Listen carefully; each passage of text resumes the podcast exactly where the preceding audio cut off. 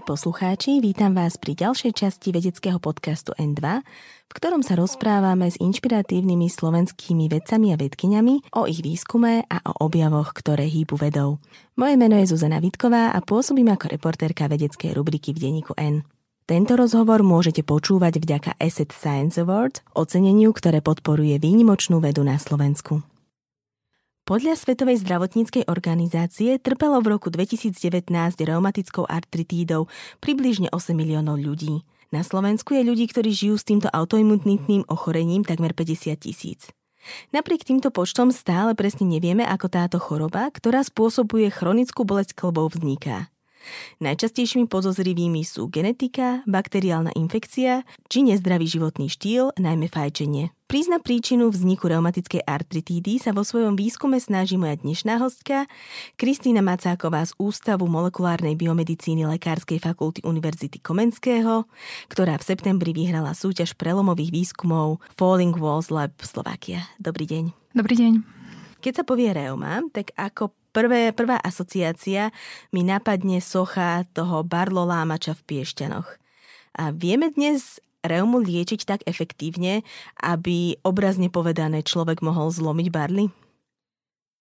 Momentálna liečba, ktorú majú pacienti s reumatoidnou artritidou, je tá najlepšia a najefektívnejšia liečba, ktorú pacienti mohli mať doteraz.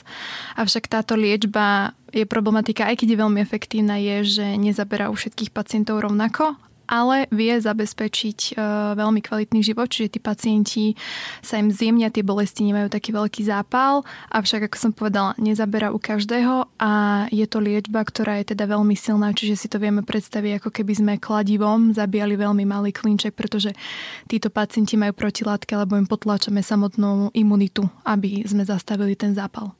Čiže potom sú aj náchylnejší na iné ochorenia, alebo ako to funguje. Viem, že počas napríklad pandémie sa to riešilo, že pacienti s autoimunitnými ochoreniami sú rizikovejší, čiže funguje to takto? Áno, dochádza, táto liečba teda potláča imunitný systém na rôznych úrovniach, vypína rôzne receptory a teda áno, títo pacienti sú náchylnejší, alebo teda môžu byť náchylnejší na rôzne vírusové alebo bakteriálne ochorenia alebo choroby. Reuma je uh, skôr taký ľudový názov, uh, oficiálny je uh, reumatická artritída a čo ma zaujalo je, že reuma má okolo 150 druhov. Aký kus toho koláča zaberá reumatická artritída?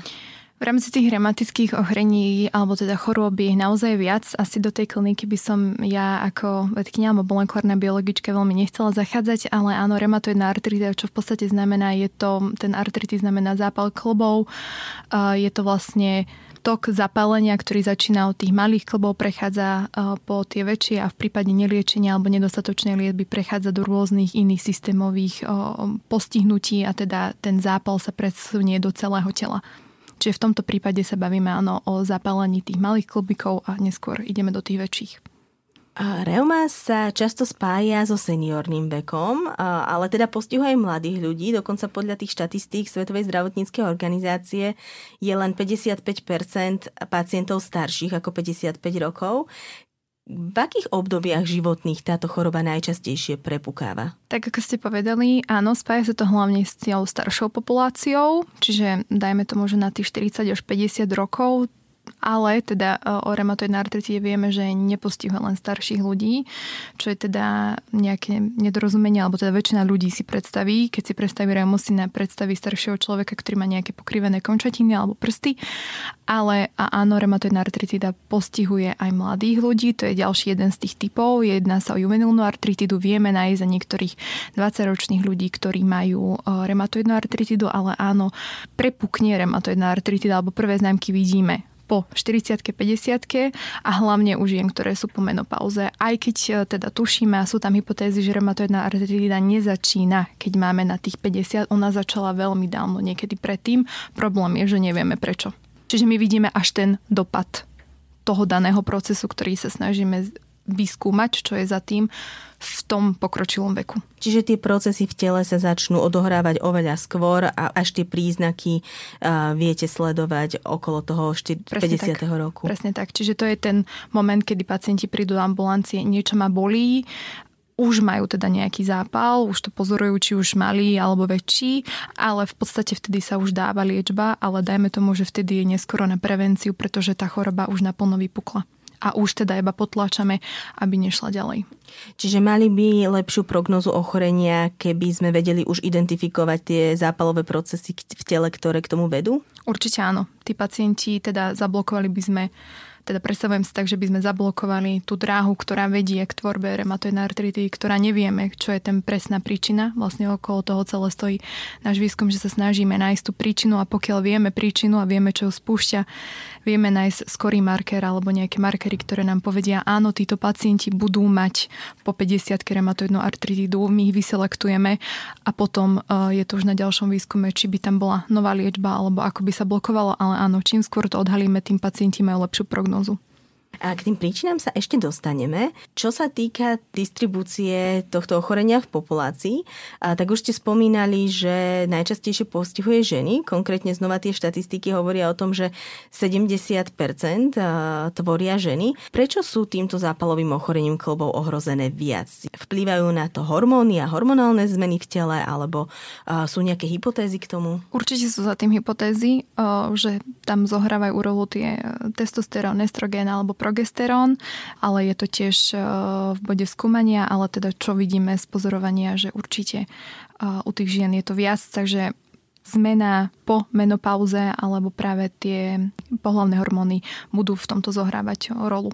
A teda určite zohrávajú, nakoľko vidíme veľký e, rozdiel v prevalencii tejto choroby.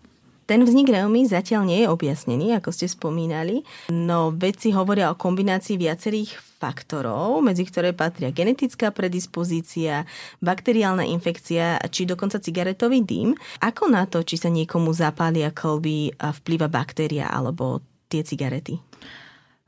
Vyzerá to, že všetko sa teda bude točiť okolo nášho imunitného systému a teda čo ten samotný faktor podnecuje. Samozrejme, že nepôjde o každú jednu baktériu, ktorú budeme mať. Sú tam vyselektované typy baktérií, ktoré môžu byť e, buď v črevách, e, akože rozvrat e, črevnej mikroflóry, je tam nejaká dysbioza, ktorá potom vplýva na naše vlastné imunitné bunky, ktorá podnecuje, že buď produkujú viac protilátok, ktoré vytvoria zápal, alebo tam dojde k nejakému inému rozvratu, alebo tá samotná baktéria svojou prítomnosťou produkuje proteíny, na ktoré sme sa merali, čo sú vlastne citruinované proteíny a práve tie citruinované proteíny sú zdrojom, prečo sa tvoria protilátky, ktoré v neskončnom dôsledku nám vytvoria ten zápal a teda to, ten chronický stav reumatoidnej artritidy. Čiže samotnou prítomnosťou nie všetkých baktérií, ale teda niektorých dysbiozov. A potom, čo sa týka fajčenia a cigaretového dymu, tak e, ten bol tiež v niektorých štúdiách podpísaný, že vedie k zvýšenej produkcii citruinovaných proteínov, čo je jeden z kľúčových bodov v patogenéze reumatoidnej artritidy. Ako si môžeme predstaviť taký ten rozvrat črevnej mikroflóry alebo ako sa mu dá snažiť zabrániť? Toto je otázka skôr viac na mojich kolegov, ktorí sa venajú čerevnej mikro, mikroflóre, ale uh, rozvratom, ktorý tam môže dojsť, je to napríklad uh, užívanie niektorých liečiv, ktoré môžu dojsť, uh, dochádza tam pri rôznych zápalových ochoreniach, ako je napríklad korunová choroba, ulcerózna kolitída, poruchy potravy, strava, ktorá nechcem povedať, že je veľmi striedma, ale stále tá istá strava, ktorá podmienuje výskyt iba jedného typu mikroflóry. Tak poďme teda k tomu vášmu výskumu. Vy ste sa zamerali na tzv. neutrofily. Áno. A o aké bunky imunitného systému ide? A čo robia za bežných okolností v zdravom organizme? Neutrofily sú jeden typov z buniek imunitného systému, čiže pre väčšinu známe ako biele krvinky, čiže sú to tie bunky, ktoré nás ochraňujú. A teda neutrofily aj, dajme tomu, že aj pri reume nás naozaj ochraňujú, pretože neutrofily, keď narazia na nejaký patogén alebo na niečo cudzé alebo niečo, čo ich dráždi, majú tri spôsoby, ako naše telo ochrániť. A práve jeden z nich sa volá, uh, jeden z nich sa volá netóza a to je proces, kedy neutrofil na patogén reaguje takým spôsobom, že je schopný sám seba obetovať, ten neutrofil, a vypustí celé svoje vnútro na ten patogén, aby ho zaobalil. A to vnútro mm, tvorí net, čo je neutrofilová extracelulárna pasca, čiže si to vieme predstaviť ako keby veľkú rybárskú sieť vyhodí na ten patogén, aby ho zaobalil, aby ho zneškodnil a aby tu ten zaobalený patogén v tej sieti mohli potom pohltiť iné bunky. Ale to je iba jeden z typov neutrofilov, ale práve tento typ odozvy neutrofilov sa vrejme ukazuje ako jeden z kľúčových, pretože ten podnecuje tie proteíny, ktoré sú neskôr kľúčové na tvorbu protilátok a teda neutrofily v našom tele, alebo celý tento proces netózy je aj za bežných podmienok, ale pri reume to vyzerá tak, že všetko veľa škodí, čiže neutrofily z nejakých, a teda ak sa potvrdí, že sú za tým neutrofily, neutrofily z nejakých neznámych príčin vo veľkej miere tvoria nety a tie neskôr vedia uh, viesť k tvorbe reumatoidnej artritidy. Čiže môžeme si to predstaviť tak, ako keby neutrofíli vyhodili tú sieť na zdravé bunky, ktoré sú v kloboch alebo na nejakú, na nejakú časť bunie, ktoré sa nachádzajú v našich kloboch? Či sa bude e, jednať o bunku samostatnú celú, e, skôr si myslím, že nie. Ten podnet je to kľúčové, čo nás zaujíma. Čo vedie k tomu, aby sa zvýšil ten proces netov, pretože ten proces netov v jednom z tých procesov je práve ten proces citrulinácie a citrulín je ten proteín, voči, vznik, voči ktorému vznikajú protilátky a tieto protilátky voči citrulínu sú základným klinickým diagnostickým markerom. Čiže tak sa kolektujeme pacientov, že títo pacienti, ktoré majú protilátky, sú rizikoví a môžu mať reumu, alebo ju teda už majú. A práve preto, keďže je tam ten citrulín veľmi kľúčový a je tam autoimunita, sme spojili, že ak nety podnecujú vysokú tvorbu citrulínov a pri reume sú veľmi dôležité, alebo je veľmi dôležitá tvorba protilátok voči citrulínu, vznikla celá takáto hypotéza. Ale prečo sa neutrofily tvoria, alebo prečo sú tie citrulíny kľúčové, tak to je ešte stále predmetom skúmania. Ako sa tie citrulíny v tele tvoria? Citrulín si môžeme predstaviť, že je to ako keby pridanie značky alebo zmena v zložení proteínu, pretože celkovo sa to nazýva podstranslačná modifikácia, čiže tam dojde k zámene jednej aminokyseliny. A to sa deje hlavne kvôli tomu, aby sa DNA, vlastne tá sieť, ktorá ide z neutrofilu, aby sa mohla dostať smerom von. A na to je potrebné, aby došlo k tejto zmene, aby sa nám arginín, tá aminokyselina zmenila na aminokyselinu citrulín. Lenže toho citrulínu v rámci toho netu vyjde vonku veľa pretože tá sieť obsahuje tie citrulíny a práve tie citrulíny rozoznajú ešte nejaké iné neutrofily, ktoré na to budú zase reagovať ďalšou netózou a celé sa to zacykli. Ale ten prvý podnet je to, čo skúmame, čo spôsobí to, že neutrofily nám začnú produkovať nety a tým pádom zvyšovať citrulináciu a zase ďalšia citrulinácia povedie zase k netom a takto sa zacyklíme. Prečo tento proces prebieha práve v kolboch? Čím je to prostredie špecifické, že dochádza vlastne k ničení toho tkaniva práve tam? Sú teórie, že to neza- nemusí začínať priamo v kluboch, môže niečo nastať niekoľko rokov dozadu. Napríklad, keď sme sa bavili o baktériách, sú hypotézy, že reumatoidná artritida alebo riziková skupina bude práve tých pacientov, ktorí mali periodontitídu a bola tam konkrétne baktéria, ktorá zvyšovala túto citrulináciu. A rokmi sa tieto nety a citrulíny kumulovali, až kým to nevyšlo k, tá, k zapálení klbov a vzniknú samotnej reumy. Mhm. Ako ďaleko ste v tomto výskume? Od tej hypotézy po nejaké výsledky, ktoré môžu pomôcť reálnym pacientom? V rámci toho výskumu teda testujeme tú samotnú hypotézu, či neutrofily sú za reumou a teda testujeme to takým spôsobom, že sa to teda snažíme vypnúť, že snažíme sa vypnúť, aby neutrofily nevedeli produkovať tie nety, tým pádom sa snažíme znišiť koncentráciu extra, teda citrulínov aj celej tých, tých pascí, ktorí sú v tom extracelárnom priestore a keď to zablokujeme, tak sa pozeráme, aký to má dopad na prejav toho skore. Sú zapálené kloby alebo nie sú zapálené kloby. Takže teraz len testujeme, či sú neutrofily za tým a potom nasledujú tie kroky, čo to vyvoláva. Ak sa potvrdí, že neutrofily vážne, tak čo vedie k tomu, že neutrofily takto reagujú. Je to genetika tých daných neutrofilov, že človek je predurčený, že jeho neutrofily budú viac odpovedať alebo budú viac tvorí tých netov, alebo je to nejaký stimul, ktorý sa nachádza v našej plazme, sú to tie baktérie, sú to zvyšky z baktérií, je to nejaký proces, ktorý sa zachoval niekde u nás v tele a pomaličky sa kumuloval. Na túto odpoveď ešte nemáme 100% otázku. Teda na túto otázku ešte nemáme 100% odpoveď.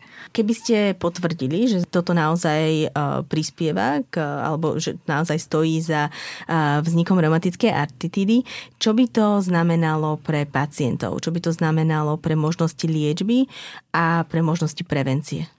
Pre možnosti liečby, keď už príde pacient so zapálenými klbmi alebo s prejavmi, tak dostane veľmi účinnú liečbu Čiže liečba ako taká samotná je veľmi dobrá. Práve sa musíme zamerať na tú prevenciu, ako ste spomínali, a tam e, sa dostávame k problémovému bodu a to je včasné biomarkery. To znamená, že museli by sme, alebo by sa muselo nájsť niečo, čo by nám povedalo, že toto je marker nejakých napríklad neutrofilových odpovedí alebo neutrofilových proteínov, ktoré sú tam okrem tých citrínov v tej veľkej pasci, či to napríklad tí pacienti majú zvýšené ešte dávno predtým pre tou liečbou, pretože vyselektovať niekoho, ktorého ešte nič nebolí a nič netuší, je napríklad nefajčiar, genetické analýza sa nerobí u každého, nesekvenujú sa gény, čiže nevieme zistiť genetickú predispozíciu. V rodine sa žiadna um, reumatoidná artritida nevyskytla, je veľmi náročné. Takže samotná prevencia a hľadanie nových preventívnych markerov sú nielen našim, ale aj rôznych iných skupín um, predmetom, s čím sa zaoberať, pretože toto by týmto pacientom a celkovo pacientom uh, veľmi pomohlo. Keby sme ich vedeli diagnostikovať a zachytiť z veľkej skupiny populácie ešte dávno predtým, ako by ich niečo začalo bolieť. A reumatická artritída je neliečiť, zatiaľ neliečiteľná a progredujúca choroba, čiže uh, keby ste ich vedeli zachytiť ešte pred uh, prepuknutím príznakov, uh, tak by sa to teoreticky dalo zastaviť v tom štádiu, alebo by trvalo viac rokov, kým by prepukli tie bolestivé symptómy? Ťažko na toto odpovedať, ale ak by sa nám podarilo nájsť presný ten kľúč, ktorý to spôsobuje a my by sme ho vedeli zastaviť, či už kontinuálnou alebo jednorazovou liečbou, to sú len akože teraz moje odhady, tak je dosť možné, že áno, pacienti by nedošli do takého stavu, že majú e, postihnutie v podstate na úrovni celého aparátu a ktoré môže potom ďalej viesť k rodným iným kardiovaskulárnym chorobám, pretože aretritida sa netýka len samotného postihnutia pohybového alebo muskoskeletárneho aparátu, ale v prípade, ak je neliečená, tak môže viesť a teda aj vedie k zvýšenému riziku kardio, rozvoja kardiovaskulárnych chorôb, pretože títo pacienti majú až dvojnásobné väčšie riziko rozvoja kardiovaskulárnych chorôb. Kvôli čomu to je? Kvôli tomu, že v tele nonstop prebieha zápal? Alebo kvôli tej chronickej bolesti, ktorá zvyšuje stres organizmu? Je dosť možné, že bude práve za tým ten vnútorný zápal, ktorý prebieha z dôvodu prítomnej reumatoidnej artritidy a je dosť možné, že ovplyvňuje procesy na úrovni aterosklerózy a neskôr uh, rozvoja uh, kardiovaskulárnych chorôb a ochorení. Toto ochorenie, okrem teda bolestí klbov a tých a kardiovaskulárnych problémov, neliečené napadá aj orgány ako pľúca, kožu a vo všeobecnosti skracuje život v priemere o 10 rokov. Ako po tele migruje? Ako sa dostáva z či už toho čreva do klbov a potom do pľúc, alebo aká je zmapovaná jeho cesta organizmom? Môžu byť za tým samotné imunitné bunky, ktoré nemusia byť neutrofily. Vieme, že máme širokú plejadu imunitných buniek, ale okrem imunitných buniek e, tam na úrovni zápalu pôsobia aj mediátory zápalu, čo si cytokiny, čo si vieme predstaviť ako malé molekuly, ktoré migrujú po tele alebo sú teda privolávané z iného miesta a práve táto migrácia a stále prítomný nepotlačený zápal môže prerásť do väčšieho zápalu a tak poškodiť iné orgány. Cytokíny si tiež trochu pamätáme z pandémie koronavírusu. A čiže to sú vlastne tie bunky, ktoré odpovedajú na zápal a niekedy to preženú v tej svojej odpovedi a môže nás to až zabiť? Cytokín by teda uh, som neoznačila ako bunky, sú to skôr ako molekuly, ako keby signály nejaká plávajúca látka, ktorá privolá tie dané bunky, že aha, tu je zápal, tu poď pracovať a teda ona vie migrovať uh, po systéme a privolávať zápalové alebo uh, imunitné bunky. A reumatická artritída v tele väčšinou najprv napáda malé klobiky a potom sa presúva k tým väčším ako kolena alebo lakte a tak ďalej. A prečo je táto postupnosť takáto? Predstavujem sa tak, že um, ak je tam za tým malé množstvo neutrofilov a ich netov a citrulínov, tak samozrejme najprv malé množstvo zapáli malý klb, väčšie množstvo, pokiaľ nedojde k liečbe, zapáli väčší klb a ďalej sa to takto akumuluje. Že to prejde systémom z toho malého klubu, ak je to nevyliečené napríklad v prsti, lebo väčšinou to začína od končatín prejde to do väčšieho klubu a postupne to postupuje, až kým nenapadne uh, väčšie kloby, lebo tam samozrejme, že tým zápalom dochádza aj k samotnému poškodeniu chrupavky, dochádza tam poškodeniu kosti, čo zasa len zväčšuje zápal a zasa zväčšuje len privolanie tých cykotekínov a imunitných buniek, ktoré postupne rozožírajú alebo pomáhajú tým daným bunkám a keď rozožerú menšiu časť, tak sa presunú na tú väčšiu. Čo si teda treba všímať na svojom tele? Čo sú také prvé náznaky, že človek by mal vyhľadať lekára, či už nejaký opuchnutá hánka alebo niečo podobné? Okrem opuchnutých hánok sa môže u pacientov vyskytovať uzlíky, také hrčky pod, pri kloboch alebo pod kožou a ďalej sa uvádza hlavne stuhnutosť pri zobudení, čiže rana stuhnuto svalov a kosti, že tí pacienti majú problém sa ráno, alebo teda im trvá, kým sa rozhýbu a dostanú sa do toho funkčného stavu. A prečo dochádza k tej stuhnutosti alebo k tým najnepríjemnejším fázam ochorenia práve ráno? Práve stuhnutosť je tiež študovaná prečo práve ráno. Mm, neviem vám presne odpovedať, aký patomechanizmus môže viesť, eh, že Určite tam bude s tým, že človek sa nehybe, je v polohe ležmo, zrazu rozhybe celý aparát, ale presný patomechanizm vám nepopíšem. A vy ste s týmto svojim výskumom, ktorý ste spomínali, v septembri vyhrali súťaž prelomových výskumov Falling Walls Lab Slovakia 2023.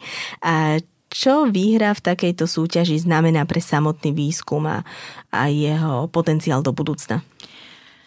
Verím, že znamená to, že sa dostane reumatoidná artrita viac do povedomia, že sa na reumu bude pozerať nie len na chorobu, ktorá postihuje teda starších ľudí alebo žien o menopauze, že sa bude na to pozerať ako na chorobu, ktorej naozaj nevieme zabrániť, e, že v podstate čakáme len, kým tí pacienti prídu e, k lekárovi, že ich naozaj niečo bolí a že aj ostatných iných vecov, možno, že tých, ktorí e, skúšajú nájsť nejakú tému, ktorá by ich zaujala, oslovíme a že sa pridajú do nášho týmu.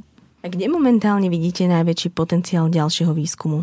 Tak vidíme v tom práve v tej prevencii, to znamená, že hľadať tých pacientov ešte predtým, ako to celé prepukne, mm, či to už bude spolupráca rematológov, zubárov, ako to teda pôjde e, priamo cez tie baktérie, prítomnosť e, prípa- e, v prípade periodontitídy rematológov alebo e, všeobecných lekárov, ktorí budú sledovať pacientov už od začiatku, pretože ak by sa aj zachytili, tak tí pacienti musia byť sledovaní v čase. Takže vidím e, priestor na komunikáciu viacerých typov odvetví lekárov, ako teda tých zubárov alebo rematológov, ktorí a teda si predstavujem, že veľmi spolu nespolupracujú a teda keby sme to ešte spojili s, tého, s tým vedným výskumom, tak si myslím, že by sme vedeli sa pohnúť dopredu pomôcť pacientom budúcim alebo aj teraším. Spomenuli ste zubárov. Mm-hmm. Jeden z takých príznakov alebo tiež možných výnikov reumatickej artritídy je paradentóza. Ako to spolu súvisí zuby a klby? Pokiaľ tento stav nebol zapričený nejakou zlou hygienou, tak môže byť zapričený buď orálnou dysbiozou, to znamená, že v našich ústach sa nachádzajú premnožené baktérie, ktoré zasa spôsobujú tú samotnú citruináciu, pretože takéto baktérie pri, pri zápaloch desiem boli popísané a to nasvedčuje tomu, že neutrofilia a citrulinácia celé budú príčinou reumatoidnej artritídy. A teda je dosť možné, že keď um, mám 20 rokov, mám nejaký problém v ústnej dutine, liečím sa, mám tam premnoženú baktériu, ktorá mi spôsobuje to zvýšenie citrulinácie, tie pasce s tými citruínmi sa mi vedia akumulovať až po niekoľkých rokoch dovedú k tomu, že budem mať reumatoidnú artritídu. Uh-huh. Ale toto všetko je len stále predmetom skúmania. Ja rozumiem. A vie tomu človek nejako zabrániť, starať sa o zuby lepšie, alebo je to takisto ako tie predchádzajúce faktory čisto ruleta, že ten pacient je vlastne už ako keby identifikovaný s vysokou pravdepodobnosťou a iba sa čaká na to, kedy to prepukne? Tak e, myslím, že o, ústnu dutinu sa teda naozaj o, e, vieme starať, aj teda by sme sa mali starať. V selekcii mikroflóry, ktorá sa nachádza v ústnej dutine, sa mi teda naozaj ťažko vyjadruje, či sú tam nejaké selektívne antibiotika, či sa teda určite sa zapol a v prípade nejakej selekcie bude riešiť antibiotikmi, ale či je to nejaký iný spôsob liečiva, alebo je to nejaký iný spôsob, ako sa vieme zbaviť týchto zlých kmeňov baktérií, tak uh, to je asi niečo pre stomatologov viac alebo v tejto vednej disciplíne. A vrátim sa ešte k tomu oceneniu, ktoré ste dostali. Vlastne v rámci neho ste postúpili na, do medzinárodného finále, kde budete reprezentovať Slovensko. Čo sa tam bude diať a aké možnosti pre výskum to ďalej ponúka? Reprezentovať Slovensko budem v Berlíne, čo je miesto, kde sa vždycky koná toto medzinárodné kolo, nakoľko vieme o Berlínskom múre, čiže podľa tohto celého dostáva Falling Walls Lab svoj názov. Na celosvetom kole e, nebudú len ľudia z biomedicínskeho výskumu, budú tam, dokonca tam tento rok bude až 100 reprezentantov z rôznych krajín, ktoré sa zaoberajú rôznymi témami, či od alternatívnych plastov, Videli sme, že druhé miesto teraz na Slovensku získala predikcia seizmických vln alebo um, predikcia malverov v počítači.